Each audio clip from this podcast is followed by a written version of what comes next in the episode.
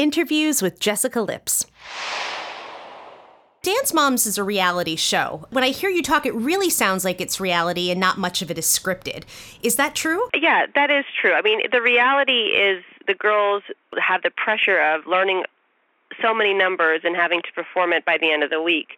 The reality is that the moms are a little overbearing and, you know, they get very loud, do maybe some of the moms stir drama up to continue the drama, most likely. But I think it's basically what you see is what you get. These are the moms, and I even took the moms out to dinner at the end of the season. And I thought for sure I was going to get a different side of them, you know, maybe a softer side. They're exactly the same that you see on television. Thank you for listening. We'll see you next time.